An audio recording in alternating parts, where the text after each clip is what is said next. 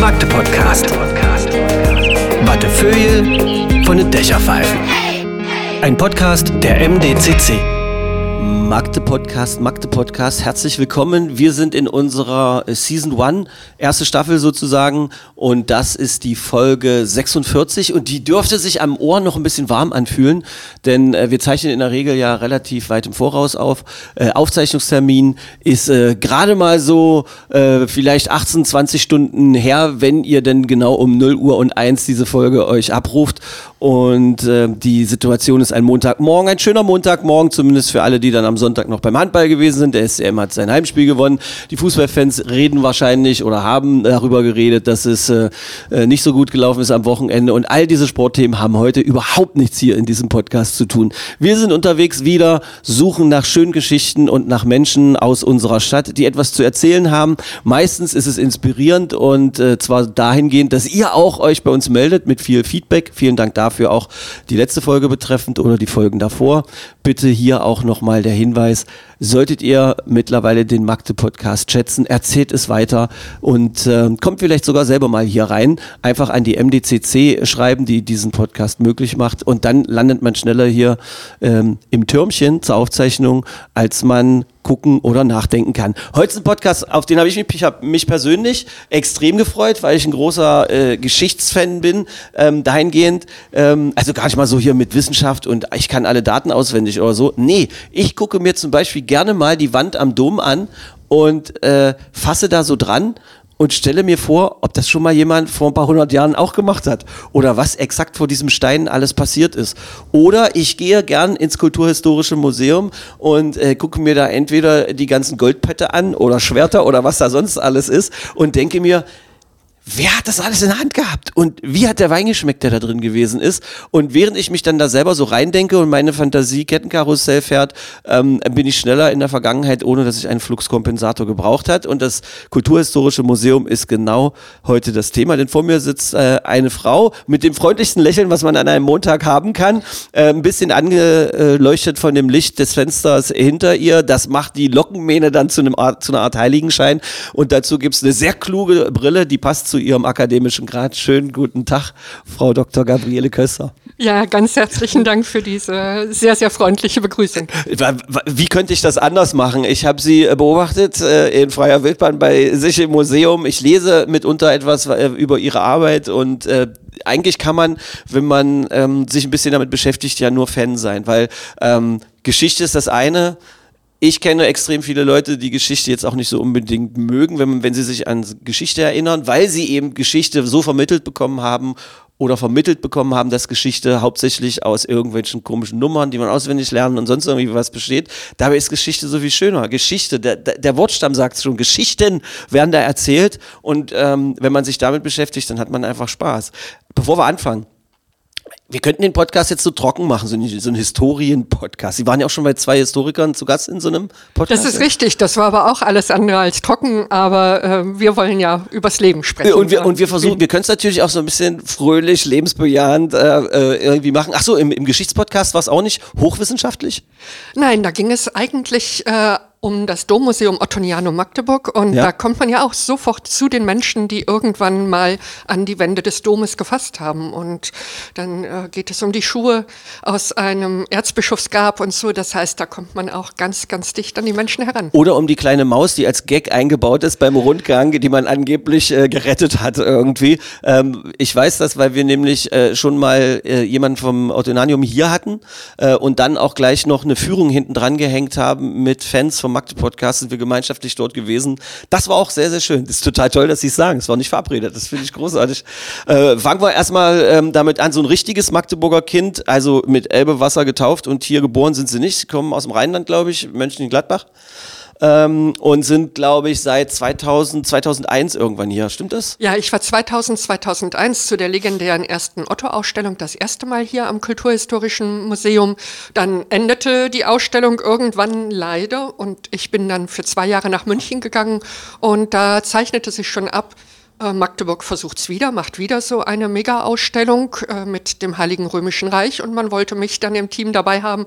Dann bin ich aus München zurückgekommen. Also seit 2004 bin ich kontinuierlich hier. Ich würde die Geschichte mal so erzählen. Da war ich zwei Jahre in München, da ist es tot langweilig gewesen, dann wollte ich unbedingt zurück nach Magdeburg. Was für eine komische Stadt, oder? Außerdem haben die keinen Otto und letztendlich ist ja das äh, der Beginn des Heiligen Römischen Reiches deutscher Nation. Ja, die haben ihren Otto von Wittelsbach und so. Ach, also, äh, aber, der interessiert doch keine Sau hier in Magdeburg. Nein, das ist natürlich Quatsch. Sie sind Historikerin und ich glaube, dass äh, jede Libelle irgendwann im Mittelalter rumhergeflogen äh, ihr Interesse wecken könnte. Äh, die Geschichte ist relativ lustig. Irgendwelche Studentenkumpels haben sie damals versucht zu überreden, diese Ausstellung hier mitzugestalten. Habe ich irgendwie herumrecherchiert und da fiel so ein Nebensatz, dass das ihr zweiter, dass sie bis dahin nur einmal in Magdeburg gewesen sind. Was war denn eigentlich der erste Aufenthalt hier, der erste Berührungspunkt? 1990 im August. Und äh, also ziemlich bald äh, nachdem äh, das Reisen unkomplizierter möglich war. Es ist ja so, dass ich 1983 angefangen habe, in Westberlin zu studieren. Und Sie sagten es ja schon, ich komme vom linken Niederrhein. Und das waren immer lange Bahnfahrten. Und ein äh, besonders langer Teil war dann durch die sogenannte Zone durch die DDR und das wurde immer in Magdeburg rangiert. Und man konnte immer irgendwann wunderbar auf den Dom schauen anschauen. Äh, und ähm, es war immer ein Ärgernis, ihn nicht anschauen zu können. Und äh, dann bin ich ähm, eben im August 1990 mit Berlin-Besuch nach Magdeburg gefahren. Und äh, zwar mit dem Zug. Und ich muss sagen, das erste war ein wirklich äh, verblüffender Eindruck. Ähm, nämlich, ich stieg, äh, wir kamen aus dem Hauptbahnhof raus und dann war es sozusagen, so habe ich es jedenfalls in Erinnerung, freier Blick bis zum Dom. Und ja, ich dachte, was? das kann doch nicht sein. Ich bin hier in einer der größten Städte der DDR und hier ist so viel Leerfläche in der Innenstadt. Ähm, was hat es damit auf sich? Und äh, das ist jetzt, Magdeburg hat sich ja unglaublich verändert in den letzten, äh, also seither mehr als 30 Jahren. Das ist nun nicht mehr. Ich glaube, man kann jetzt eben doch äh, ein, ein urbanes Gefühl äh, entwickeln, aber das äh, war wirklich ein ganz verblüffender erster Eindruck. Ähm, ich bin in so einer historischen Grundstimmung, weil sie hier sind und während sie das gesagt haben. Äh, erstmal bei dem Begriff äh, Bahnfahrten und Magdeburg rumrangiert, habe ich mir versucht vorzustellen, was sie außer dem Dom damals äh, so gesehen haben, weil das wird schon ein ganz schön trister Blick gewesen sein, kann ich mir vorstellen. Der Bahnhof sah damals die Bahnsteige, das, wenn man sich das vorstellt und die etwas älteren Magdeburgerinnen und Magdeburger, die jetzt zuhören, die werden das sofort merken, die, die riechen wahrscheinlich auch, wie es damals in diesen Zügen der, ich hieß ja Deutsche Reichsbahn, ähm, absurd eigentlich, ja, äh, übernommen noch aus dem Dritten Reich, äh, wie das, wie das, wie das, wie das gerochen hat in diesen Zügen, wie diese, wie, wie muffelig diese, äh, diese Vorhänge in den Zügen gewesen sind. Und dann der nächste Blick, der freie Blick raus, wenn Sie beim Bahnhof rausgeschaut haben. Ich habe es auch noch vor mir. Das waren ja Rasenanlagen, die da gewesen sind. Ein paar Bänke standen, glaube ich, da. Und wenn man in Richtung ähm, Hotel International, glaube ich, so hieß es damals, hat man da drauf geguckt. Auf der linken Seite war auch so eine ganz seltsame kleine Bude, so ein, so ein Ziehharmonika-ähnliches Ding. Da war eine Gemüsehalle drin, glaube ich, kann ich mich dran erinnern. Das finde ich toll, dass nur seine Bemerkung hat das gleich wieder ausgelöst. Ja, und das war damals, also wenn ich nachts fuhr, dann war das der Berlin-Moskau. Äh, nein, der Paris-Moskau-Express, auch das, also Wahnsinn. seit Vorkriegszeiten, äh, in dem ich dann mitfuhr. Und, äh, und das hat eben so diese europäische Dimension reingebracht und dadurch waren diese äh, eiserne Vorhang, ja. äh, innerdeutsche Grenze natürlich noch mal viel, viel deutlicher. Gut, inzwischen ähm, haben wir auch keine durchgehenden Züge mehr nach Moskau. Ähm, wir haben nicht mal, also mitunter haben wir nicht mal Hannover, Berlin oder sonst irgendwas, ich weiß gar nicht, wir sind ja auch fast aus der ICE-Strecke hier raus, schon sehr, sehr seltsam, aber das wird sich vielleicht auch nochmal irgendwann relativieren, weil der, äh, der öffentliche Verkehr auf der Schiene, der muss sich ja auch irgendwie mal wieder ändern in nächster Zeit. Das ist ein komplett anderes Thema, übrigens auch im Magde-Podcast in anderen Folgen schon besprochen mit Menschen, die sich mit der Verkehrssituation und auch mit innovativen Fortbewegungsmitteln irgendwie beschäftigt haben. Ähm, wenn Sie in diesem Zug gefahren sind, zu, zu Zeiten, also in den 80er Jahren, ja, Magdeburg, ähm, Moskau, Paris mit Zwischenstation Magdeburg, wo rangiert wurde. Haben Sie da eine Erinnerung an irgendwelche krassen Menschen, die Ihnen da begegnet sind? So, die vielleicht im Nachhinein betrachtet Geheimagenten gewesen sein könnten oder sowas? Nein, also das waren alles irgendwie so Studis oder, oder Okay. Rentner und so weiter und so fort. Nein, aber die Brücke der Einheit, wie sie heute heißt, äh, zwischen Potsdam und Berlin, die Ja. hat natürlich immer gleich diese Agentenfilm-Assoziationen.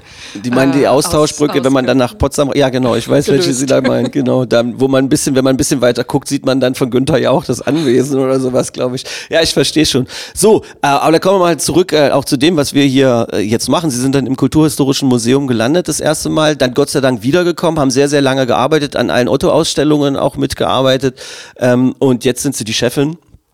Ähm, und das auch schon seit, ich glaube, 2013, stimmt das? Hab ich Ist richtig, haben Sie Zwei- richtig 2013. recherchiert, Ist es genau. ein, so wie Sie wirken, habe ich den Eindruck, es wäre der schönste Job für Sie, den man sich vorstellen kann. Ja, das ist so. Ähm, Also Magdeburg ist einfach eine faszinierende Stadt, eben auch, wenn man auf ihre Geschichte schaut. Das ist auch so, wenn man, so wie wir hier sitzen, über der Elbe ist oder so schon durch die naturräumliche Lage der Fall, diese wunderbaren Flussauen, aber eben diese ganz großartige Geschichte, die eben es ganz selbstverständlich macht, dass der Paris-Moskau Express über Magdeburg fährt. Und äh, genauso hat sich ja die Geschichte auch vollzogen. Also Otto der Große ist nun der Name, mit dem diese äh, weiträumigen Verbindungen sich am ehesten verknüpfen lassen. Aber wir haben hier Erzbischöfe gehabt, die also regelmäßig in Italien unterwegs waren äh, in der Zeit der Stauferkaiser. Und äh, also das ist eine Weltläufigkeit, die diese Stadt sozusagen in ihrer DNA trägt die, ähm,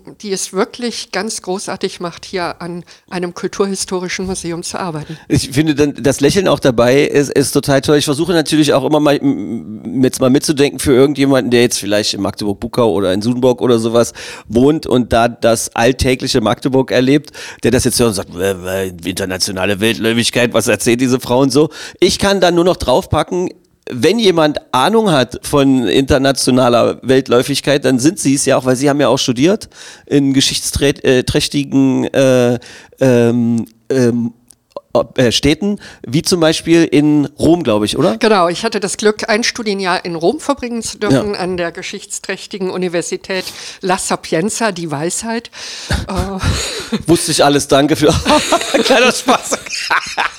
Das ist aber bei Historikern immer das äh, und Historikerinnen immer das Schönste, dass sie dann immer so noch so eine bestätigende Übersetzung und so ein spezieller Name mit rüberkommt und dann sitzt man immer so da.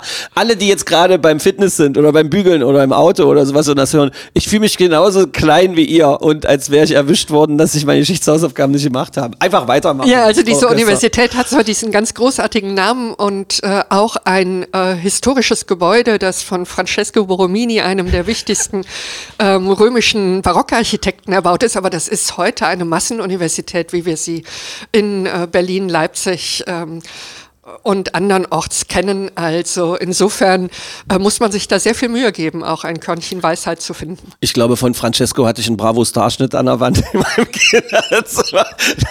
Äh, Das Lustige ist aber, Sie sind gar nicht so eine richtig gute Studentin gewesen. Äh, Zumindest erzählen Sie das hier und da. Äh, Sie haben das Jahr dort eigentlich damit verbracht, rumzulatschen, sich in Ausstellungen reinzuschleichen, in die man gar nicht rein durfte und haben sich eigentlich nur die ganze Zeit äh, äh, dann die Bauwerke dort angeguckt, oder? Das ist richtig. Das habe ich aber im universitären Kontext auch gemacht. Wir hatten da äh, für die ähm, Geschichtslehrer und Kunstgeschichtslehrer in Italien ist Kunstgeschichte eben auch ein Schulfach. An der mittleren Schulen gab es ein Programm, das einen jede Woche in eine andere Kirche oder an einen Ausgrabungsort äh, führte. Das habe ich natürlich sofort gebucht. Und dann war ich auch am Istituto Pontificio di Archeologia Christiana. Das ist das päpstliche Institut für christliche Archäologie. Und da gab es einen Katakombenkurs und der war nochmal ähm, extravaganter. Da wurde nämlich irgendwo auf der Straße ein Kanaldeckel hochgehoben und dann stieg man ab in eine ähm, antike Begräbnisstätte. Ui, Äh, also eben diese Katakomben der frühchristlichen Zeit. Und ähm, ja, die sind auch verblüffend unterschiedlich. Manche kann man nur als breite Wege bezeichnen, vier Meter breite Gänge, an denen dann links und rechts die Wände mit den Kubicula für die Leichen sind. Und manchmal geht man also äh, schräg, weil die Schultern schon zu breit sind, um sich in diesen Gängen zu bewegen. Das geht natürlich alles wegen der äh, geologischen ähm, Gegebenheiten in Rom, die das möglich machen, den Untergrund so auszuhöhlen, aber ist für die, die sich oberhalb dieser Katakomben bewegen, eben vollkommen unbekannt, dass es nicht nur die ähm, öffentlich zugänglichen Domitilla-Katakombe und ähnliche gibt, sondern äh, weit mehr als 100 äh, über Rom verteilt. Ich fühle mich gerade komplett in die, äh, in die sicherlich diskutablen Dan Brown-Verfilmungen irgendwie versetzt. Äh, wie, wie weit ist das eigentlich weg von der Realität, was da ist? Kennen Sie das, diese, die Filme? Ja, und habe das natürlich auch mit Begeisterung gesehen, weil die, Muse die Vatikanischen Museen da ja auch eine ganz wesentliche Rolle spielen. Und ich denke, also die Art, wie man da den Stadtraum erfährt in dieser Dan Brown-Verfilmung, ist einzigartig. Also die muss man anschauen, einfach schon, um Rom so erleben zu können. Gibt nicht wenig Leute, die sagen, ähm, die Bücher sind noch viel, viel besser. Ich habe auch beides äh, genießen können und ich, ich, ich äh, versuche mich immer so ein bisschen zu entfernen von den Menschen, die sagen, also man muss unbedingt das Buch gelesen haben, der Film geht gar nicht, weil eine Darstellungsform ist eine Darstellungsform und jeder sollte sich glaube ich, äh, mit der Darstellungsform der, der, der Materie nähern, wo er Bock drauf hat. Gleich der Bezug zu Magdeburg. Ist sowas für Magdeburg denkbar? Irgendwo einen Kanaldeckel hochnehmen und dann unten gucken? Ähm, ist, ja. Haben wir überhaupt das Material hier? Also ginge das irgendwo? Also jetzt sollten wir meinen Kollegen Michael Buchwitz, der Geologe und ja. Paläontologe ist, ähm, danach fragen. Aber wir haben ja diesen äh, Domfelsen, der ist einfach, äh, das ist Hartgestein, da kommt man nicht so einfach mhm. rein. Und ähm, insofern, und dann haben wir eben sehr, sehr viel Lössboden. Also insofern befürchte ich, es gibt schon Gründe, warum wir jetzt keine ausgedehnten Katakomben hier haben. Aber dafür wächst alles umso viel besser. ähm, was ich auch mitbemerkt habe, ist, dass sie es unglaublich schade finden, wie viel, äh, wie viel Kult Kultur verloren gegangen ist durch die zwei großen Zerstörungen in Magdeburg.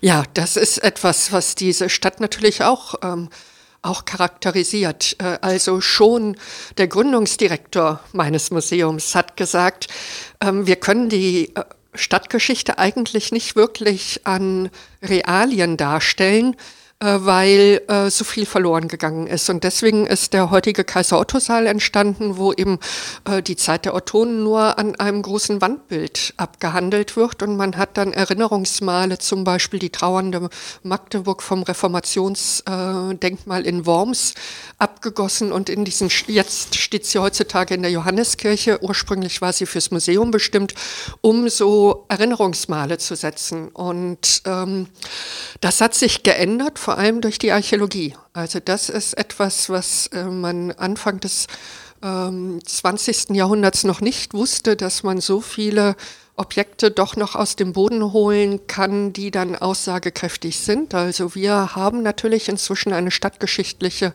Abteilung, in der eben dann sehr viel von dem, was in den, seit den 50er Jahren aus der Erde gekommen ist, äh, dann doch sehr gut auch darstellen kann.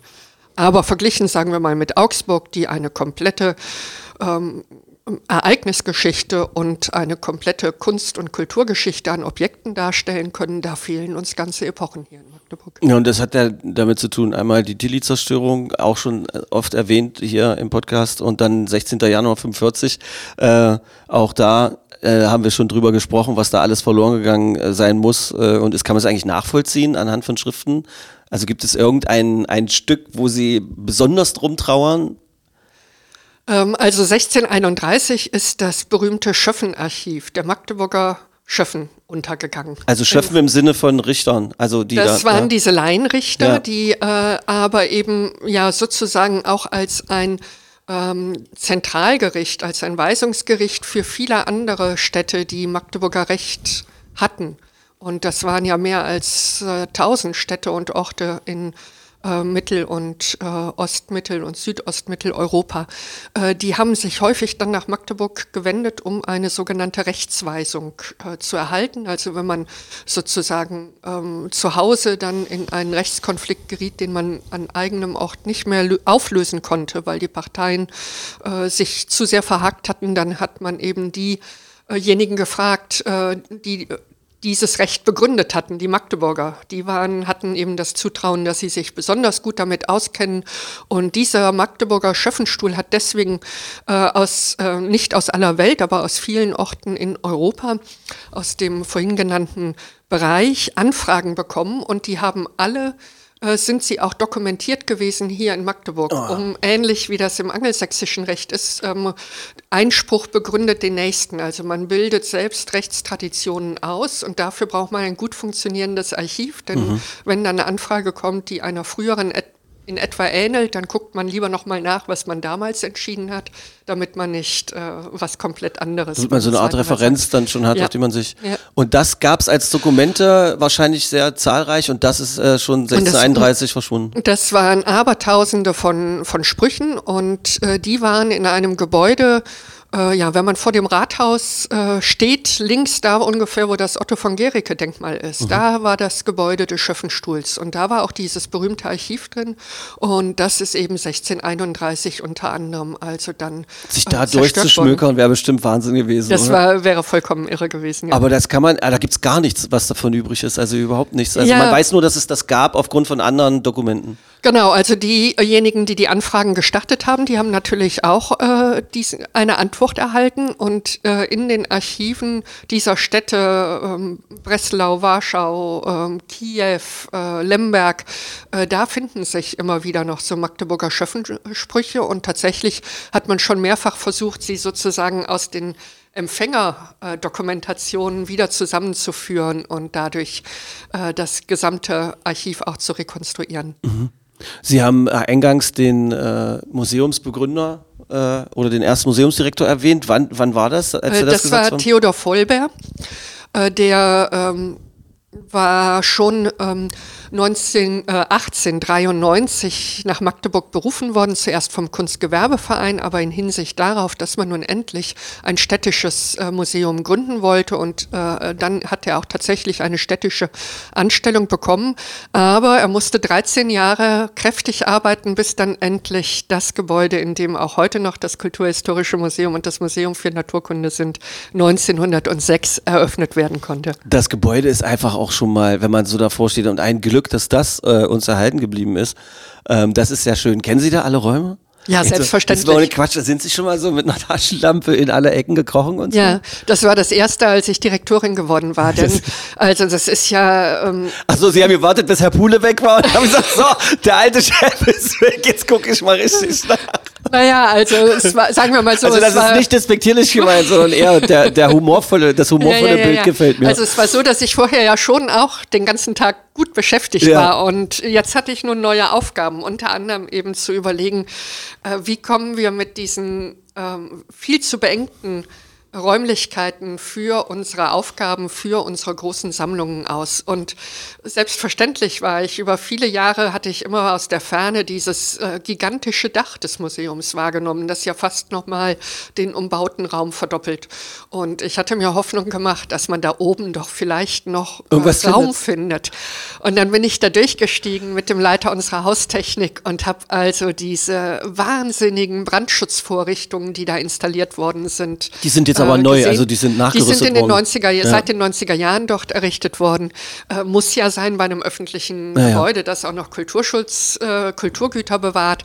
Aber das, äh, davon hatte ich mir vorher keine Vorstellung gemacht, äh, was das für Rieseninstallationen da oben sind. Und ähm, ja, dann konnte ich auch äh, eben die Hoffnung begraben, dass wir da oben neue Werkstätten konstruieren können oder ähnliches. Also ich, also ich habe gedacht, Sie hätten gehofft, dass Sie da oben im Dachboden in irgendeiner Ecke noch irgendwas finden, was äh, da vielleicht auch gelagert wäre oder sowas. Ja, aber was ich gefunden habe tatsächlich ist, äh, da ist ein Raum mal verloren gegangen, der wohl mal zur Hausmeisterwohnung ähm, äh, gehört hat. Sensation, das ist geil, eine geile Also- Zeitreise schon wieder. Ja, ja, genau. Also 1906 hatte sogar noch der Direktor eine eigene Dienstwohnung in dem Gebäude. Okay. Und äh, das wurde wohl auch so beibehalten. Jedenfalls hat Herr Pule die wohl auch noch genutzt, direkt als er hier anfing, 1990 oder 91.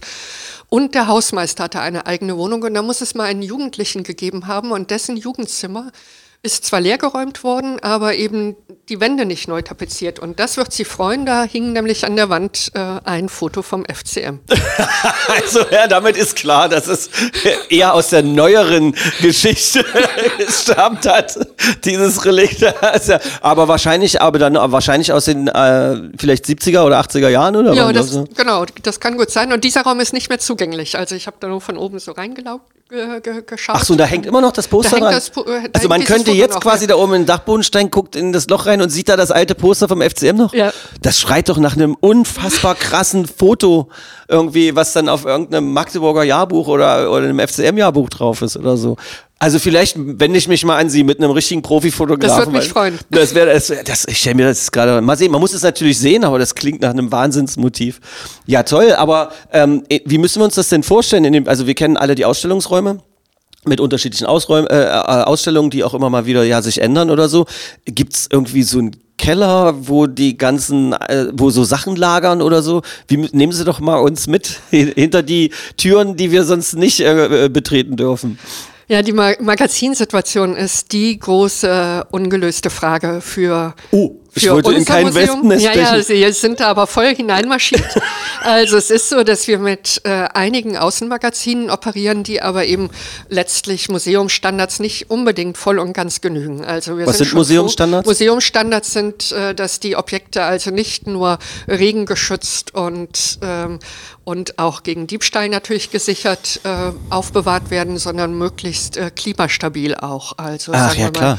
Äh, es gibt ja viele Objekte, äh, die da sehr empfindlich sind. Das sind natürlich die Textilien, das sind ähm, Holzobjekte und die arbeiten halt, wenn die Klimadifferenzen zu groß werden. Und ähm, ja, wir hoffen sehr, dass wir irgendwann einmal den Schritt zu einem Zentralmagazin für die äh, städtischen Museen Magdeburgs gehen können, denn also wir sind nicht alleine mit dieser Problematik, sondern das Technikmuseum und äh, das äh, Kunstmuseum äh, haben genau die gleiche Situation, dass wir häufig tatsächlich mit Räumlichkeiten arbeiten müssen, die man eher als Keller bezeichnen kann als mhm. als Magazine. Und ähm, ja, da planen wir eifrig eifrig und nur irgendwann muss dann die An Stadt wen müssen wir uns denn richten? An wer, wer, wer entscheidet? Ist der Stadtrat wahrscheinlich? Es ist der Stadtrat und äh, der Stadtrat kann ja auch nur über Geld verfügen, das auch das da, da ist. Ja. Vielleicht gibt es ja demnächst irgendwelche weltumspannenden, global agierenden Firmen, die sich hier ansiedeln die vielleicht Interesse haben, einen Beitrag zu leisten an der Erhaltung der Geschichte, zu der es, äh, zu der es ja was vielleicht auch beiträgt. Da sind wir nämlich schon bei dem nächsten Thema. Ich habe was Interessantes über Sie gelesen oder von Ihnen gesprochen gelesen, ähm, dass sich die Art und Weise, Geschichte, ähm, sich um Geschichte zu kümmern, dahingehend verändert hat, dass man jetzt schon eigentlich damit anfangen muss, Geschichte aufzuheben. Ich, ich erinnere mich ja an die Geschichte von einem äh, Flüchtlingskoffer, so aus dem Jahre 2015. Ich weiß jetzt gerade nicht mehr in meiner Erinnerung, ob es das Museum hier war oder ob das jemand anders war, der es gemacht hat. Ähm, was bei mir hängen geblieben ist, dass Sie ähm, beschrieben haben, dass kluge Museumsbetreiber äh, oder Direktorinnen, Direktoren jetzt schon damit anfangen, sehen müssen, das ist etwas, was geschichtlich relevant wird in 20, 30, 40, 50 Jahren, ich muss das jetzt schon irgendwie sammeln oder so. Mhm. Ist, und das ist ja, als Museen angefangen haben, hat man ja immer weit in die Historie geguckt, hat versucht, altes Zeug zusammenzusammeln, seien sich böse, wenn ich das so sage, hat man es wissenschaftlich eingeordnet, eine Ausstellung draus gemacht und fertig. Und das, das wirkte so, als würde sich die Art und Weise, wie man äh, in einem Museum arbeitet, ein bisschen ändern. Äh, ja, natürlich, Museum ändert sich beständig, weil es ja auch immer antwortet auf gesellschaftliche Fragen. Und äh, dieser Blick in die Zukunft oder in die Gegenwart zumindest, ähm, der ist vielleicht nicht ganz neu, aber eben tatsächlich etwas, äh, was wir äh, zunehmend auch mit in den Blick nehmen. Im Übrigen die äh, Archive ganz genauso. Ähm, aber und weil Sie gerade von der Intel-Ansiedlung äh, sprachen. Habe ich Intel gesagt? Ich habe es, glaube ich, nicht einmal. Ach so, Entschuldigung, ich darf hier keine Firmennamen sagen. Ich hab's, nein, das können Sie ruhig sagen. Das ist ja auch schon mehr. Ich versuche es bloß aus dem, ja. ich versuche es immer nur zu umschreiben. Erstmal, weil ich Bock drauf habe, das irgendwie so äh, ein bisschen humoresk zu formulieren. Und zweitens, weil es halt gerade ja an jeder Ecke, also bei so einer Dimension, die das haben soll, äh, bezieht sich das ja auf alle Lebensbereiche und ich möchte die Menschen auch nicht langweilen so richtig. Aber erzählen Sie ruhig. Ja, mein Kollege Dr. Neumann, der Leiter vom Technikmuseum, der ist tatsächlich da in Vorüberlegungen, wie er die Ansiedlung äh, von Intel jetzt äh, technikgeschichtlich ähm, schon ja. museal sammeln kann, damit Ja. das dann darstellbar ist. Und das, das ist natürlich wirklich, das, das liegt auf der Hand, das drängt sich auf.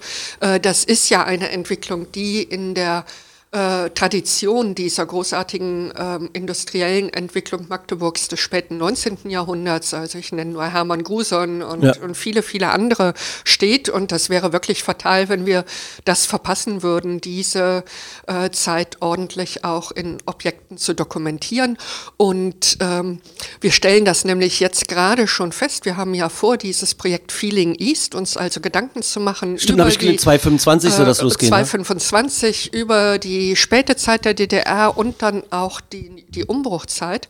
Und ähm, da waren wir offensichtlich alle viel zu sehr involviert, uns viel zu sehr mit anderen Fragen beschäftigt, dass uns da eine solche Sammlung tatsächlich fehlt. Ach, also ich Quatsch. meine jetzt gar nicht Alltagsgeschichte der DDR, das findet man hier und dort, und, ähm, sondern ähm, es muss ja für uns auch immer darum gehen, dann das spezifisch Magdeburgische herauszukristallisieren. Ja. Wir wollen ja nicht das Gleiche sammeln, was man auch in Leipzig, Erfurt und so weiter und so fort hat, sondern wir wollen eben eine charakteristische Sammlung äh, dann auch anlegen. Und ähm, das bedeutet, dass wir, wir, wir haben ja nun noch viele, viele Lebende, die diese Zeit auch erlebt haben, dass wir mit denen ins Gespräch kommen müssen. Und das heißt tatsächlich autobiografische Erfahrungen, die natürlich sehr, sehr unterschiedlich sein werden, einsammeln wollen, Zeitzeugenschaft, aber eben auch Objekte, die das, äh, die das darstellen. Können wir den Magde-Podcast jetzt mal gleich benutzen, um vielleicht multiplizierend äh, katalytisch tätig zu sein? Also wer auch immer das jetzt hier gerade hört. Ähm, und äh, in den späteren Jahren der DDR, also wir reden hier 70er Jahre oder schon 60er auch? 60er? Ja, vor allem denke ich, werden die, ähm, wer- werden die 80er Jahre und die 90er Jahre in den Blick genommen werden. Aber, Ah, okay. aber sicher auch, auch schon äh, die und, späten 70er. und es geht jetzt nicht um den alten Schuh oder sonst irgendwie was, was da gesucht wird, sondern es geht wirklich um äh, spezifische Dinge, vielleicht auch Dokumente Ja. äh, von damals, ähm, äh, spezifisch magdeburgisch, würde wahrscheinlich, hätte wahrscheinlich viel mit Sport zu tun, muss man wahrscheinlich Hätte auch sagen. ganz, ganz viel äh, würde natürlich mit Sport zusammenhängen, aber zum Beispiel auch, sagen wir mal, diese, diese Umwelt, äh, dieses Umweltbewusstsein, was sozusagen mehr im Untergrund praktiziert wurde, wo Ah, sich okay. Einzelne dann dafür interessiert haben, warum sieht denn diese Elbe so gelb aus und äh, hat da noch Schaum obendrauf und so. Ähm, das Wobei Schaum war eher, war ja, war ja eher Saale, glaube ich, äh, Okay, dann so Bernburg gut. Schaum. Mhm. Das glaube ich, äh, so, also ich kann mich nicht, also wahrscheinlich, vielleicht gibt es jetzt Magdeburgerinnen und Magdeburger, die mich verbessern, äh, kein Problem. In meiner Erinnerung war das Saale. Wenn man da so äh, lang gefahren ist, da war es halt richtig, äh, richtig fies. Elbe war halt wirklich halt schmutzig, ja, das stimmt. Äh, auch so Schaumkronen, glaube ich, sind eher selten unterwegs gewesen. Ich kann mich sogar noch an einen Winter erinnern, den ich selber halt miterlebt habe als kleines Kind, wo die Elbe sogar zugefroren war und sowas, äh, zumindest in Teilen. Äh, und Eisschollen hat man halt so manchmal gesehen und so weiter. Aber äh, äh, Umweltaktivisten gab es natürlich, Aktivistinnen gab es hier definitiv, glaube ich, auch. Sowas geht. Und Untergrund äh, Arbeitern auch hier, oder? Also um sowas geht's dann auch. Genau, also sozusagen die, die Auseinandersetzung der MagdeburgerInnen mit ihrem äh, eigenen Umfeld. Äh, krass, ja. ja. Das, das ist das Spannende. Und das kann natürlich die Politik, das kann die, ähm, die öffentlichen Strukturen wie Schulwesen und so betreffen, das kann den äh, Umweltraum betreffen und natürlich auch die eigene Freizeitgestaltung oder was erlebt man als Privates. Also das sind so Fragen, die wir uns da stellen ich habe nur mal jetzt es geht jetzt nicht darum, dass ich das äh, äh, andersrum. Ich habe zu Hause noch aus dem Nachlass meines Papas, der leider nicht mehr lebt, einen einen Brief, den der geschrieben hat an den Stadtschulrat im Jahre 1987, glaube ich. Ähm, da wollte nämlich der Schuldirektor, mein Schuldirektor, ähm, nachdem alle äh, Sachen erfüllt waren, ich weiß nicht, ob Sie es wissen, zu der Zeiten gab es ja dieses Schulsystem äh, POS, also erste bis zehnte Klasse, und dann durften immer so aus der Klasse bummelig über den Daumen gepeilt ein bis zwei Leute zur erweiterten Oberschule, ums Abitur zu machen. Ich habe diese erf erfüllt, diese äh, sollte zum Abitur, und mein Direktor, der ziemlich krasse Verbindungen nach hier und da hatte und irgendwie, keine Ahnung, der wollte mir das irgendwie versaubeuteln Und mein Papa hat das gesehen und hat einen unfassbar mutigen, wütenden Beschwerdebrief an den Stadtschulrat oder an, an dieses Bezirksschulamt oder sowas geschrieben, ähm, auf so einem grauen, wir hatten ja auch keine Kopierer und sonst was, so dünnes, pergamentiges Papier, wo das dann so durchgeschlagen ist. Und äh, da habe ich mir gedacht, was der da geschrieben hat in den 80er Jahren, äh, 87 war so für für viele Jahre noch nicht absehbar, dass das hier irgendwie mal anders langläuft, äh, in nur zweieinhalb, drei Jahren. Ähm, sowas, also wäre das sowas auch? Ist sowas Auseinandersetzung im Alltag mit Dings? Das wäre Genau, geil. ja. Sowas würde ich Ihnen, und wissen Sie was, nicht, weil ich jetzt irgendwie mich hier wische, also ich einfach nur um das Andenken meines Vaters zu, äh, zu, äh, zu ehren, irgendwie, weil als ich das Ding gefunden habe, hatte ich äh, Tränen in den Augen, weil ich gedacht habe, was für ein mutiger Mann das da war. Und ich durfte dann wirklich das Abitur machen. Also der ist damit durchgekommen sogar. Also. Ja, super. Also Sowas das ist- sind, sowas genau, das sind so- genau die Geschichten, die wir suchen. Und das Krass. natürlich eben für die DDR-Zeit, aber auch für die Nachwendezeit. Also auch da Ja, es da ja, gibt's dann mit äh, Treuhand und was weiß ich genau. nicht alles um die Ecke. Oh ja, Ja. Mhm. da gibt's viele krasse Geschichten irgendwie. Da sind. Ja, toll. Also wie gesagt, äh, jetzt auch nach draußen bitte nicht, nicht falsch verstehen. Ich weiß, ich kriege manchmal hier den Vorwurf, dass ich zu viel von mir erzähle. Aber das macht vielleicht jetzt so ein bisschen klar, was da gesucht wird beim Museum. Und ich fänd's toll, wenn aufgrund des Magde-Podcasts bei Ihnen zwei, drei, vier, vielleicht sogar zehn Objekte landen, die Sie dann benutzen könnten. Ähm, wie, wenn man sagt, 2,25 geht so eine, so eine Ausstellung los, kann man ja jetzt mal exemplarisch nehmen für alles andere auch. Wie lange bereitet man sowas vor? Zehn Jahre, 15, 12, 10, 4, 3? Ist es jetzt eine mittelmäßige Vorbereitungsphase und nur das letzte halbe Jahr geben Sie Vollgas? Wie funktioniert das? Also bei so Großprojekten braucht man eigentlich vier Jahre, bei denen man wirklich äh, dicht daran ist und äh, sich sehr auf dieses Thema auch schon am besten mit einem Projektteam konzentriert. Die Zeit ist verstrichen. Das haben wir schon nicht geschafft. Also wenn Das wir heißt, Sie das sind jetzt- komplett unter Druck? Wir sind total unter Druck und jetzt schauen wir mal, was draus wird, äh, ob wir das hinbekommen. Drücken Sie uns die Daumen und helfen Sie mit. Ach so, okay. Das geht an alle Magdeburgerinnen und Magdeburger raus. Lasst uns die äh, 2025er, äh, wie war es in der DDR-Ausstellung? Nee, wie ist der genaue Name gewesen? Ja, Feeling East oder Feeling Leben im East. Osten. Also es soll ein wenig dazu dienen, das mal äh, darzustellen, dass hier nicht alle dumme Dödel sind, wie das ja häufig aus dem Westen ähm, so dargestellt wird. Warum Sagt jemand, der alle- aus dem Westen kommt, nicht sagt schlecht. jemand, der aus dem Westen ist, aber eben schon, schon lange hier lebt Ja. und natürlich eben das mitbekommt, dass äh, auch Positionen, die so anders sind, als man sie, sagen wir mal, in Mainz oder in äh, in München oder so hat, natürlich auch ähm, begründet sind, dass es dafür Gründe gibt, dass man äh, die Welt von einem anderen Standpunkt aussieht. Und das wollen wir mal darstellen. Nur falls jetzt jemand äh, hier auch zugehört hat äh, aus den westlicheren Regionen äh, der BRD, nicht böse sein, wir wollen nicht pauschalisieren. Wir wollen halt ein bisschen überzeichnen, äh, damit es sich besser verstehen lässt. Also äh, hier wegen dumme Dödel und so weiter sagt ja auch nicht jeder. Also wie gesagt, was ich sagen wollte, Feeling East darf kein Tunnelprojekt werden. also helft Frau Dr. Gabriele Köster und dem Team, das wäre sehr schön. Was ist denn überhaupt eigentlich gerade los im Museum sonst so? Es gibt was mit Dinosauriern, ja? Ja, es gibt zwei Dinosaurier. Also die eine äh, Ausstellung im Museum für Naturkunde, Spuren im Stein, die ist gerade verlängert worden bis äh, Mitte April, bis zum 16. April. Und Wegen der ist was- Nachfrage? Äh, wegen der Nachfrage und genau, weil, ähm, weil es auch wirklich etwas Sensationelles ist. Man hat äh, hier in äh, Steinbrüchen der, ähm, der Region äh, Steine gefunden, auf denen man noch die Spuren von Protodinosauriern finden kann. Also fragen Sie jetzt nicht ganz genau nach, weil ich bin die Kunsthistorikerin am Haus und wir haben. Spezialisten dafür.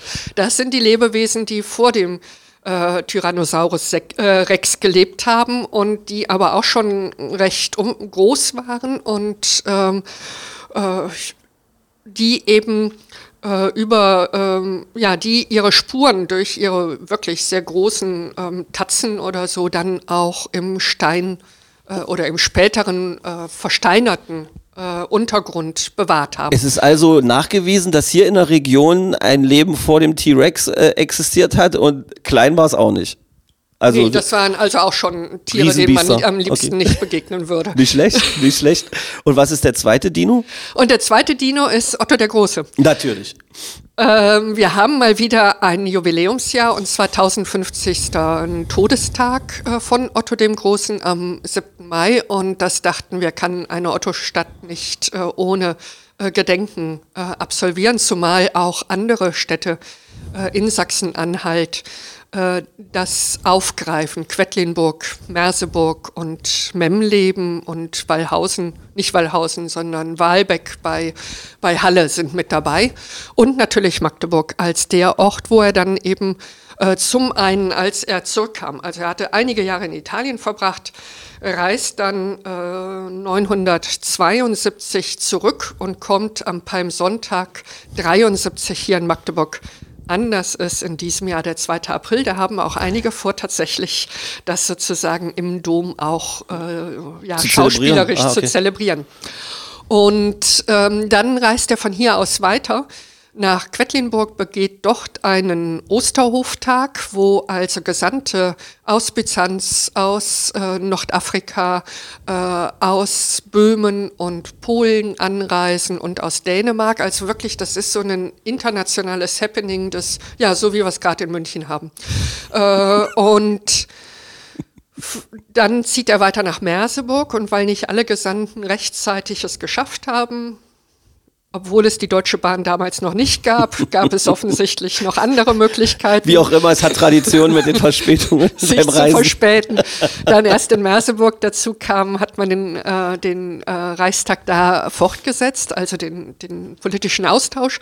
Und dann, als das absolviert war, ist er dann äh, aufgebrochen nach Memleben. Das ist also ein Ort, wo schon sein Vater gerne gejagt hat. Offensichtlich hat er auch Otto Lust, sich da bei der Jagd zu entspannen. Das gelingt aber nicht, sondern ähm, nach kurzer eintägiger Krankheit verstirbt er dann in Memleben. Und das Verrückte an der Geschichte ist, dass sein Vater ja eben auch schon äh, 936 in Memleben gestorben ist. Also äh, und ähm, dann wird sein Leichnam zurück nach Magdeburg gebracht und hier im Dom, also seiner großen erzbischöflichen Stiftung, beigesetzt. Und da haben wir ja auch als Zentrum des Domes bis heute das Grab Ottos. Und das Ganze wirkt so inszeniert. Also dieses, dass er nochmal so einen politischen Höhepunkt in den Ja. letzten Wochen seines Lebens äh, hinbekommt und äh, dann eben ratzfatz tot ist. Und ähm, Da gibt's aber auch, äh, welche Theorien gibt's da, was für eine kurze Krankheit das gewesen ist?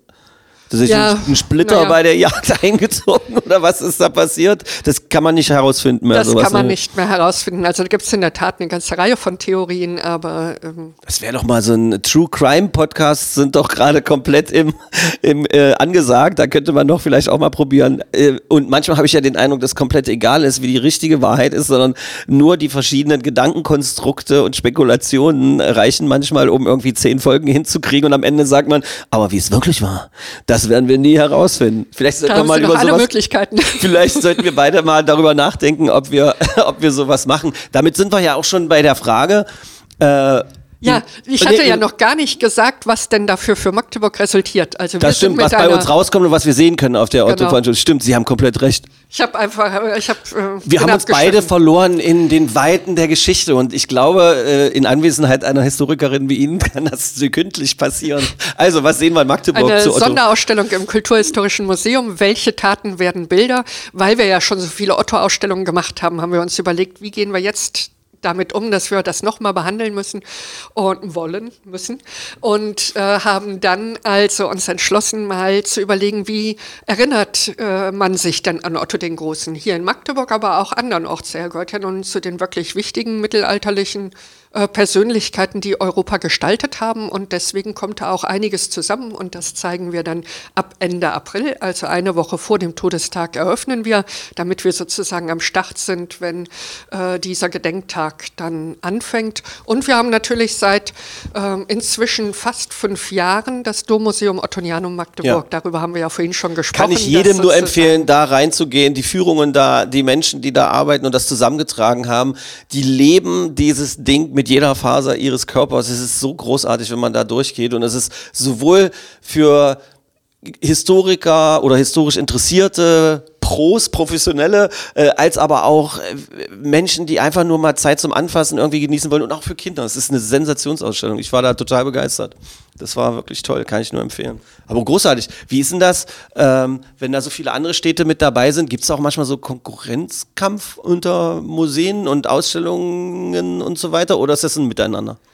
Also in der Regel setzen wir auf Miteinander Und bei dem Projekt funktioniert das ganz hervorragend. Toll. Also seit zwei Jahren treffen wir uns regelmäßig im Verbund. Das funktioniert auch, weil wir an, am Kulturhistorischen Museum ein Zentrum für Mittelalterausstellungen haben, die das Ganze koordinieren. Und die führen die verschiedenen Akteure zusammen, fragen, wo sind welche Bedarfe und was bewegt euch. Und so konnten wir das von vornherein sehr gut aufeinander abstimmen. Ähm, wenn ich mich recht entsinne, die erste Otto-Ausstellung, wo Sie ja quasi, das war ja Ihr, Ihre spanische Eröffnung, nach Magdeburg zu kommen, ähm, da waren so 300.000, glaube ich, wenn ich mich recht Ja. entsinne, äh, Besucherinnen. Ähm, wie, ist es zu erwarten, dass das jetzt immer so weitergeht oder ist das... Äh, Nein, die, die Zeiten sind vorbei, in denen äh, man solche Erfolge mit äh, historischen Ausstellungen erzielen kann. Das sagen alle Kollegen im Fach im Augenblick, dass wir das nicht mehr erzielen können. Und wir backen auch kleinere Brötchen. Also das ist keine Otto-Ausstellung, wie sie 2001 war. Da haben wir ja wirklich aus aller Welt, also auch aus Amerika, äh, Objekte hierher geholt. Das hat gigantische Kosten verursacht, hat sich aber gelohnt, weil das da wirklich für diese drei Monate mal möglich war, diese äh, großartige ottonische Kunstproduktion, Elfenbeinschnitzereien, Buchmalereien, Goldschmiedearbeiten, Bronzeguss und so zusammenzuführen. Äh, ich hatte ja vorhin gesagt, wir haben inzwischen Stadtgeschichte mit Stadtarchäologie. Das bedeutet, dass man Kugeltöpfe anschaut. Und hat man einen gesehen, hat man sie alle gesehen, nicht? Also das ist einfach eine... das liegt ja dann an Ihnen, wie, wie die Geschichte dazu ist, glaube ich, und Ihren Kolleginnen, oder? Ja, Also natürlich, wir können dazu Großartiges erzählen, aber trotzdem äh, der ästhetische Genuss, eine von diesen Elfenbeinschnitzereien Okay. anzuschauen, ist natürlich äh, unendlich viel größer als äh, die Freude, diesen Kugeltopf äh, Ich anzuschauen. verrate Ihnen was. Mir ist der Kugeltopf wirklich think pups egal, glaube ich. ich. Mir sind die Geschichten, die Sie erzählen, ähm, da im Museum, da könnte ich mich, da kann ich auch die Augen zumachen. Ich wünsche Ihnen, dass mehr so eine Knallerbsen wie ich äh, ins Museum kommen und zwar zahlreich. Alle, alle Knallerbsen dieser Welt, die Bock haben auf äh, Zeitreise ohne Fluxkompensator, ab ins Kulturhistorische Museum, auch zu dieser Otto-Ausstellung. Ähm, ich komme jetzt nochmal drauf zurück, ähm, wo wir gerade kurz nochmal unterbrochen haben. Museumskultur, wie ändert sich das? Also, weil die ähm, einerseits den Kugeltopf anzugucken oder halt, ich meine, das stimmt, so ein, so ein Goldpott mit so wirklichen Diamanten drin und sonst irgendwie was, da gucken ja auch dann die kleinen Kinder super gerne und selber äh, an und selber guckt man da so äh, gerne hin. Ähm, aber jetzt gibt's ja so andere Darstellungsformen mit Videotechnik, Installation und was weiß ich nicht alles. Ändert, wie ändert sich das? Äh, merken, äh, also haben Sie Probleme, Menschen in die Museen zu bekommen? Nein, haben wir nicht. Also unsere Besucherzahlen sind wieder so wie vor Corona und äh, besser. Äh, aber unser Publikum ändert sich natürlich, genau wie sich die Gesellschaft ändert. Also sagen wir mal, ähm, in der alten Bundesrepublik waren Museen vielleicht äh, doch sehr stark auf ein Bildungsbürgertum ausgerichtet. Das war hier äh, in, in der DDR anders gesehen. komplett, anders, weil man anders. von der Schule an da, da herangeführt wurde und weil halt schon in diesem ganzen Aufbau ähm, äh, im Heimatkundeunterricht und so wie das so hieß und in irgendwelchen AGs und so weiter, auch in der äh, nebenschulischen Zeit, in der außerschulischen Zeit, äh, waren Museumsbesuche ein, zwei Mal, vielleicht sogar öfter im Jahr komplett angesagt, ja. Genau, und das äh, fand ich hier immer so großartig, dass wir hier eben nicht diese Herrentempel der Kunst haben, sondern wirklich Museum ein öffentlicher Ort ist, in den man ein bis zweimal im Jahr dann auch hineingeht, einfach weil es Spaß macht. Und äh, das ist eine Tradition, die wir fortführen wollen. Aber weil Sie eben gerade sagten, äh, Heimatkundeunterricht, ähm, für, es ist ja längst nicht mehr für alle eine Heimat, wo auch die Eltern und Großeltern gelebt haben. Trotzdem ist natürlich ähm, dieser Ort, diese Ortsverbundenheit und sich hier wohlzufühlen, auch für Menschen, die vielleicht erst seit fünf oder zehn oder 15 Jahren hier leben, ganz wesentlich, um zufrieden zu sein. Und äh, da müssen wir natürlich auch neue Narrative entwickeln, damit äh, eben diese Stadtgeschichte nicht irgendwie äh, ausschließlich verknüpft wird an Herkunft, sondern tatsächlich, wie ist dieser Ort, an dem ihr heute lebt mit euren Fragen, wie ist der so geworden, wie er sich darstellt. Und das ist ja eben so, dass die meisten europäischen Städte und eben gerade auch Magdeburg genau das bieten, was Sie eingangs äh, erzählt haben. Man kann ein historisches Gebäude nehmen und an die Wand fassen und sich fragen, wie ist das hier vor 800 Jahren gewesen? Was für Leute sind damals hier herumgelaufen? Und dann geht man eine Ecke weiter und dann ist ein Gebäude da aus den 50er Jahren und man kann sich die gleiche Fragen äh, stellen und plötzlich sieht man lauter Petticoats und so äh, vor dem inneren Auge. Ja. Und äh, insofern, wir leben hier in einer historisch geprägten Umgebung und die lesen zu können, das äh, verschafft eine ungeheure Zufriedenheit und auch ja dieses Heimatgefühl. Das ist auch eine, ist eine Bereicherung. Man hat das Gefühl, dass die Synapsen ein bisschen besser arbeiten, das Gehirn ein bisschen größer wird, das Blut ein bisschen schneller strömt. Zumindest, also ich kann immer nur, man kann ja immer nur von sich persönlich sprechen, wie so eine Geschichten auf einen wirken. Vielleicht inspirieren wir ein paar Menschen, äh, vielleicht mal auszuprobieren, ob sie ähnlich fühlen können. Gibt es eigentlich irgendwelche Objekte, die irgendwo in der Welt unterwegs sind, die eigentlich ins Kulturhistorische Museum gehören und wo sie hinterher jagen müssen oder fiese Briefe schreiben oder sonst irgendwie was? Ja, wir haben ja unseren berühmten verlorenen Van Gogh, von dem niemand weiß, ob es. Ist das wirklich noch, wahr? Also, äh, gibt's, das- also das ist aber verbrieft. Also vielleicht hier. für die, die es nicht wissen, äh, machen Sie die Kurzversion der Geschichte. Also, äh, Also Van Gogh war niemals in Magdeburg. Van Gogh war niemals in Magdeburg, Ja. aber um 1900 waren auch äh, die deutschen Maler, die, gerade die Berliner Maler und die preußischen Maler, Magdeburg gehörte ja zu Preußen, ähm, ganz äh, stark beflügelt von dem französischen Impressionismus. Und äh, insofern haben alle Museumsdirektoren damals französischen Impressionismus gesammelt, so auch der Magdeburger äh, Museumsdirektor Theodor Vollber, der, dem es gelungen ist, äh, ein, einen Van Gogh zu erwerben, äh, der Van Gogh selbst mit der Staffelei auf einer Wanderung zeigt. Also er geht in die Landschaft, um dort ein Bild zu malen, ein Selbstporträt, aber äh, die Figur ist äh, jetzt nicht, äh, man sieht, kann das Gesicht nicht studieren in seinen äh, Einzelheiten, sondern es ist, das eine Gestalt. dran? Bis wann das? Ein, ein wenig Bild? aus der Ferne und ähm, Ist das, Ohr noch dran auf dem Bild? das? Ohr ist noch dran. Das ist also äh,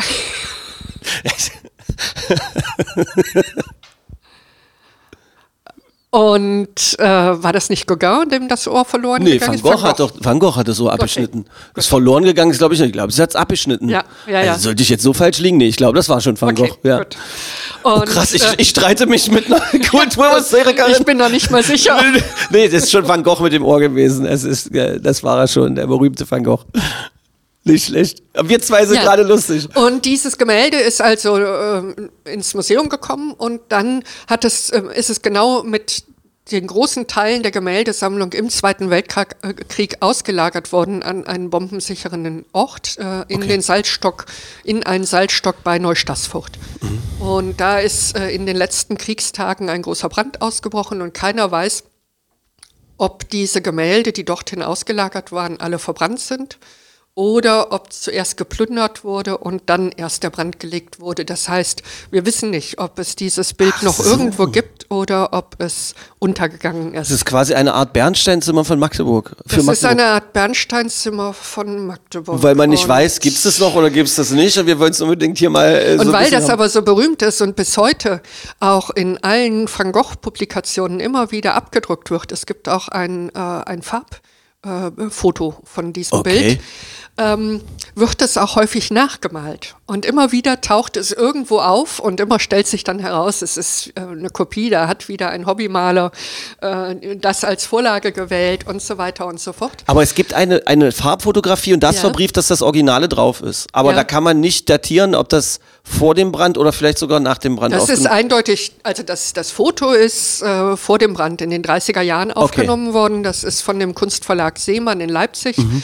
äh, erstellt worden und dann auch publiziert worden. Und das ist die Grundlage dafür, dass es bis heute immer wieder auch in Farbe abgebildet wird. Ah, okay. Und weil es so ein schickes Motiv ist, wird es eben auch gerne abgemalt. Und ähm, ja, da, das heißt, es gibt viele, viele Kopien. Also erst im letzten Jahr ist uns eines von München vorgelegt worden. Das kam, ist aus München zu uns gebracht worden, um es mal anzuschauen. Und da hat sich dann relativ bald herausgestellt, dass äh, unser Restaurator hat sich das angeschaut und hat gesehen, da hat man das Farbfoto vergrößert als Grundlage verwendet und dieses Farbfoto übermalt in diesem Van Gogh-typischen Stil, Stil, der mhm. so eine reliefartige Oberfläche dann äh, auch vorweist. War also wieder nichts. Aber natürlich geben wir die Da kriegt man nur so auf. kurz einen Herzinfarkt, wenn dann so ein Ja, Anruf kommt. unbedingt. Wir schicken euch mal was, könnte sein, dass es echt ist. Und sie so, ah, ach, wäre das schön. Ah, das ist ja wohl, das Ja. schreit ja nach der nächsten True Crime äh, äh, Podcast äh, Serie, die man da so machen könnte, wo das sein könnte. Und die Wahrscheinlichkeit, dass es das noch gibt, die kann man nicht bestimmen, nee, da kann man nur hoffen, wahrscheinlich. Das ist eine tolle Geschichte, finde ich. Ich freue mich groß, dass ich die Frage gestellt habe. Das ist, äh, und gibt es noch irgendwas anderes, von dem man weiß, dass es das wirklich gibt, was irgendwer nicht rausrückt?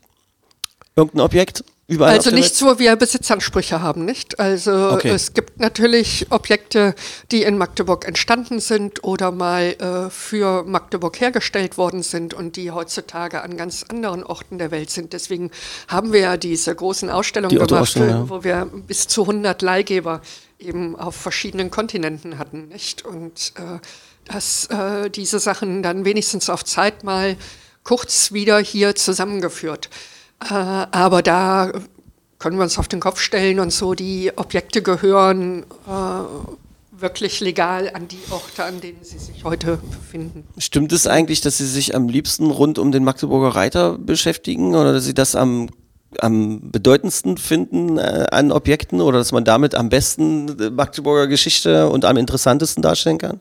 Ja, also im Museum ist ja, glaube ich, das, äh, das bekannteste Kunstwerk, das wir zu bieten haben, beständig zu bieten haben. Das ohne Frage. Und das, Das ist auch ein- wirklich das Original. Es ist wirklich das Original. Es hat ja eben auf dem alten Markt äh, gestanden ähm, bis 1945, also 700 Jahre lang. Und, ähm, Und es war nicht golden, so wie jetzt. natürlich, hat deswegen natürlich auch ähm, Schäden gehabt Ja. und ist wieder restauriert worden. Das heißt, äh, wir hatten das große Glück, das vor ein paar Jahren mal ganz gründlich untersuchen lassen zu können. Und da hat sich herausgestellt, dass 50 Prozent noch original sind von der zentralen äh, Reitergruppe. Ach Quatsch, echt, ja? Und wie, wie macht da man waren das wir so, glücklich. Mit, Äh, so, mit so komischen Strahlen da rein oder wie stellt man das denn fest? Ähm, also man untersucht die, äh, also erstmal sieht man natürlich, wo angestückelt wurde. Ja. Und äh, Pferd und Reiter bestehen schon aus mehr als 100 Teilen. Die sind Okay. schon damals, bei, als sie angefertigt wurden von den Steinmetzen, aus, ich glaube, drei verschiedenen Blöcken zusammengesetzt worden, weil man so ein großes Kunstwerk eben äh, dann nicht aus einem Block äh, haut, jedenfalls nicht, wenn man mit Bernburger Sandstein. Das äh, haben wir oder hat Herr Groll und äh, seine Mitarbeiter, seine Kolleginnen haben das herausgefunden, dass der Sandstein, aus dem äh, die originalen Bestand äh, Teile gehauen sind, vermutlich aus einem Steinbruch in Bernburg kommen. Und ähm, dann vergleicht man die Stücke untereinander, wie die Porosität des Sandsteins ist und kann dann eben auch anderen Sandstein, der grobkörniger ist und so identifizieren. Und da ist dann davon auszugehen, dass das dann Hinzufügungen späterer Zeiten gewesen sind. Also ähm, vom Bauch des Pferdes alles abwärts ist aus ähm, Elbsandstein, ähm, der östlich von Dresden äh, gehauen wurde, hergestellt. Und das ist bei einer großen Restaurierungsmaßnahme in Berlin Mitte des 19. Jahrhunderts geschehen, dass man die äh, Teile ergänzt hat. Und dann ist der Schweif des Pferdes nochmal aus einem anderen Stein. Und so ist das also sehr, sehr viel Beobachtung, auch unter Zuhilfenahme von Mikroskopen, äh, dass man dann äh, sich ein ja, komplexes äh, Bild machen kann, wie, äh, wie dieses Objekt, was, äh, was original ist, was spätere Hinzufügung und da dann wiederum auch Modelle entwickeln kann, zu überlegen, das gehört zu dieser Restaurierungsschicht und das ist nochmal später und wieder von jemandem anderes hinzugefügt worden. Ein Wahnsinnsobjekt, wenn man sich Ja. anguckt. Äh, also ich, ich erinnere mich, dass ich, glaube ich, mal äh, im Kulturhistorischen Museum äh, arbeiten äh, durfte für irgendeinen Fernsehbeitrag oder so und da wurde, glaube ich, gerade diese Untersuchung gemacht. Kann es sein? War das so vor fünf Jahren oder vor sechs Jahren oder sowas? Ja, ich weiß nicht. das kommt Und dann hin. war das so Mhm. mit so Tüten um, umrandet und mit besonders angeleuchtet und so weiter. Und das hat alles irgendwie so diese gesamte Atmosphäre hat so eine, so eine Bedeutung gehabt, dass man einfach nur da stand und dann ist einer so ganz langsam da so dran lang gekrochen und so. Das war schon, das ist schon cool. Kann man eigentlich, also ich bin jetzt nicht so ein Riesenfan, äh, jetzt meine eigenen Frage, aber Menschen stehen, glaube ich, auf sowas. Kann man den Wert des Magdeburger Reiters, kann man das irgendwie, kann man das bemessen? Ist das? Ja, also was heißt jetzt bemessen? Ähm, ich glaube, im städtischen Anlagebuch ist er, wenn ich das richtig gehört habe, mit 30 Millionen angegeben. Wenn man jetzt äh, sagen würde, Magdeburg braucht Geld. Dann könnte der Magdeburger Reiter beliehen werden. Ich hoffe, er wird nicht gepfändet. Nein, nein, das ist, das ist, ich möchte, ich möchte, also aber wahrscheinlich so ein krasser Sammler. Es gibt ja so verrückte Menschen, die überall auf der Welt Ja. unterwegs sind. Sind das eigentlich die Feinde von äh, Ku- Ku- Kunsthistorikerinnen? So diese Menschen, die so viel Geld haben, dass sie sich so einen Kram einfach kaufen können und dann steht es bei denen zu Hause und die haben eigentlich gar keine Ahnung? Ja, die können ja dann auch Kunsthistoriker und Kunsthistorikerinnen finanzieren. Insofern weiß ich nicht, ob sie, die, ob sie die Feinde von uns allen sind, aber ich bin tatsächlich eine Verfechterin äh, der Vorstellung, dass alles äh, Historische, was von größerer Bedeutung ist, äh, allgemein zugänglich sein sollte und in öffentlichen Museen oder anderen Einrichtungen stehen sollte, damit wir alle was davon haben. Äh, also insofern stehe ich dem Privatbesitz bei, bei großen, wichtigen Objekten natürlich. äh, Und dieser Magdeburger Reiter, der hat auf dem Marktplatz gestanden. Also der war eben niemals Privatbesitz, Genau. sondern äh, vermutlich vom Erzbischof in Auftrag gegeben, um ein Rechtsmonument auf dem alten Markt zu schaffen. Hat die Stadtgesellschaft ihn sich sofort angeeignet und schon in der Mitte des 14. Jahrhunderts heißt es, den haben die Bürger hier aufgestellt, um den Kaiser zu ehren, der ihnen ihre Privilegien gegeben hat, das heißt Marktrecht, äh, Handelsrechte. Und äh, sie haben das als Dokument dafür angesehen, also dieses, dieses Bildwerk als Zeugnis dafür angesehen, dass sie eigentlich eine freie Reichsstadt sind, denn sie haben unmittelbar kaiserliche Privilegien erhalten. Und der letzte, der noch versucht hat, damit durchzukommen, war Otto von Gericke, der das äh, bei der Verhandlung des Westfälischen Friedens in Münster vorgetragen hat, aber man hat ihm das nicht geglaubt. Äh, Magdeburg ist dann preußische Landstadt geworden. Wissen Sie, warum das einer meiner schwersten Podcasts ist? Weil, weil, wenn Sie so erzählen, wie Sie das gerade machen, dann muss ich immer komplett aufpassen, dass ich mich nicht da reinfallen lasse, mit Ihnen durch das, was Sie beschreiben, durchfliege und dann, wenn Sie aufhören zu reden, plötzlich nicht mehr weiß, was ich noch fragen soll. Das ist sensationell. Äh, soll auch als Einladung und als Inspiration nochmal durchaus verstanden werden, äh, einfach mal ins Kulturhistorische Museum zu gehen. Am besten mit einer Führung. Leider können Sie ja gar nicht so Sie mögen Führungen, aber Sie können nicht so oft, oder? Ja, mein Terminkalender ist voll, aber ich mache unglaublich gerne Führungen und äh, ja. Also, weil, wie sie, wenn sie sie da so durchschweben und es dann halt zu allem erzählen, das ist einfach, äh, das ist einfach äh, extrem, extrem schön und ich hoffe, dass das viele Menschen auch noch weiter wahrnehmen. Ähm, ja, dann äh, würde ich an dieser Stelle einfach mal sagen, ich glaube, mehr Einladung fürs Kulturhistorische Museum kann man gar nicht aussprechen. Wir haben über das, was 2025 passiert, äh, äh, gesprochen. Wir haben vielleicht äh, sogar jetzt jemanden inspiriert dazu, äh, dazu beizutragen, äh, dieses Feeling East Projekt mit Geschichten, mit Erinnerungen, vielleicht sogar mit Objekten zu bereichern. Äh, wir wissen, dass die Dino-Ausstellung ver, äh, verlängert wurde. Gibt es denn noch irgendwas zwischen jetzt und 2025, wo wir äh, noch darauf hinweisen könnten? Ich glaube, das ist schon sehr viel. Vergessen Sie unseren Otto nicht. Genau. Ab Ende April eine schöne Sonderausstellung bei uns im Kulturhistorischen Liebe Otto Museum. Steter, vergesst uns den Otto nicht, sagt Frau Dr. Gabriele Köster. Ähm, es ist unglaublich bereichernd. Ich äh, danke. Ich weiß, wir, wir könnten jetzt ewig weitermachen irgendwie, aber das ist ja auch nicht Sinn der Sache. Ich hoffe, dass Sie sich wohlgefühlt haben und ähm, ich kann mir vorstellen, weil wir haben ja noch nicht mal über Sprache gesprochen. Allein der Witz, dass die Menschen, die hier nur 150 Kilometer voneinander gelebt haben, damals im Mittelalter, sich in ihrer normalen Sprache wahrscheinlich gar nicht verstanden haben. Ja, das haben wir da haben wir auch noch gar nicht drüber gesprochen. Es sei denn, man hat Latein gesprochen. Ähm, äh, das müssen wir alles beim nächsten Mal machen. Ist das okay? Das machen wir gerne beim nächsten Mal. Herzlichen. Dank. Magde Podcast. Wattefeuille von den Dächerpfeifen. Ein Podcast der MDCC.